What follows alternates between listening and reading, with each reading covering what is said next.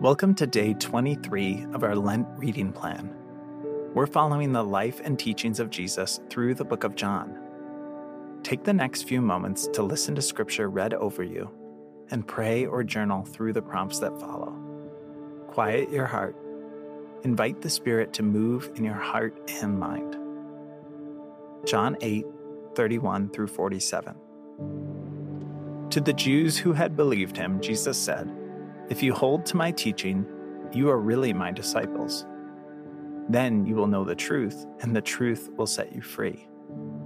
They answered him, We are Abraham's descendants and have never been slaves of anyone. How can you say that we shall be set free? Jesus replied, Very truly I tell you, everyone who sins is a slave to sin. Now, a slave has no permanent place in the family but a son belongs to it forever. So if the Son sets you free, you will be free indeed. I know that you are Abraham's descendants, yet you are looking for a way to kill me, because you have no room for my word. I am telling you what I have seen in the Father's presence, and you are doing what you have heard from your father. Abraham is our father, they answered. If you were Abraham's children, said Jesus, then you would do what Abraham did. As it is, you are looking for a way to kill me, a man who has told you the truth that I heard from God. Abraham did not do such things. You are doing the works of your own father. We are not illegitimate children, they protested. The only father we have is God Himself. Jesus said to them, If God were your father, you would love me, for I have come here from God. I have not come on my own. God sent me. Why is my language not clear to you? Because you are unable to hear what I say. You belong to your father, the devil, and you want to carry out your father's desires. He was a murderer from the beginning, not holding to the truth, for there is no truth in him. When he lies, he speaks his native language for he is a liar and the father of lies. Yet because I tell the truth, you do not believe me. Can any of you prove me guilty of sin? If I am telling the truth, why don't you believe me? Whoever belongs to God hears what God says. The reason you do not hear is that you do not belong to God. John 8, 31 through 47. Quite a lot takes place at this moment in history.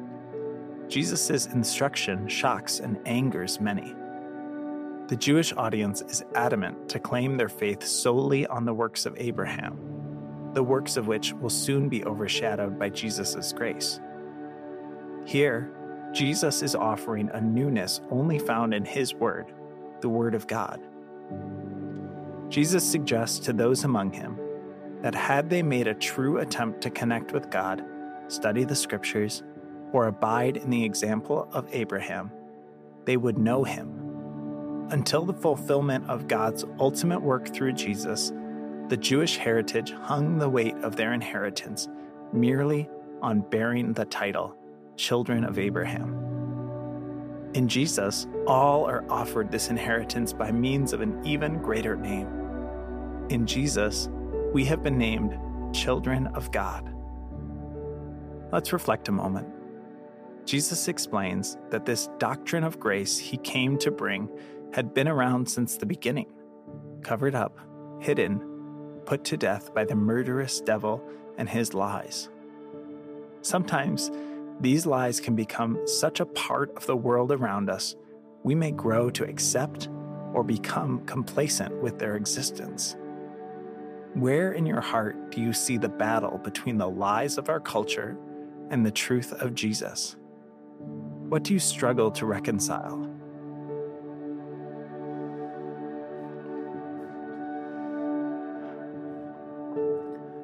Throughout Scripture, Jesus encourages us to seek that we may find truth. This passage is no exemption, wherein Christ implores the audience that had they made an effort to understand that what Abraham knew, they themselves would understand that they cry out for the death of their Savior. In what ways this week can you be seeking Jesus, God the Father, and the Holy Spirit at a greater depth? Do you hold merely a title of your affiliation with Christ? Or have you taken the step towards a personal connection with Jesus?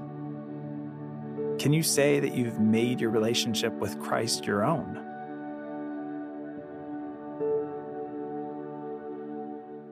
Finally, Jesus began this conversation with a simple message. He confirms that love is more than a simple declaration of the tongue. Love, in its fullness, is revealed through our actions and living in light of the truth.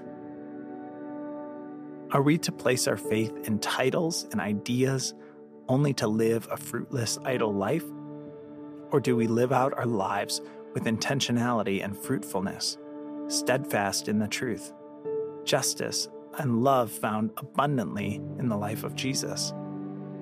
What action can we take today to live out our love for Christ? Where in your life can you challenge yourself to practice the teachings of Jesus?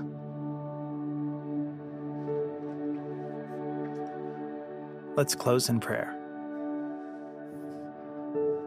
God, Bearing the title of your child is an inheritance I do not deserve and sometimes don't steward well.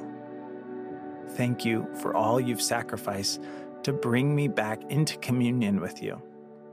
I pray that you would convict my heart of the ways I've been going through the motions, neglecting our relationship and the behavior it entails. Bring me back to your side, Jesus, and show me how to live out my identity as your child. Amen.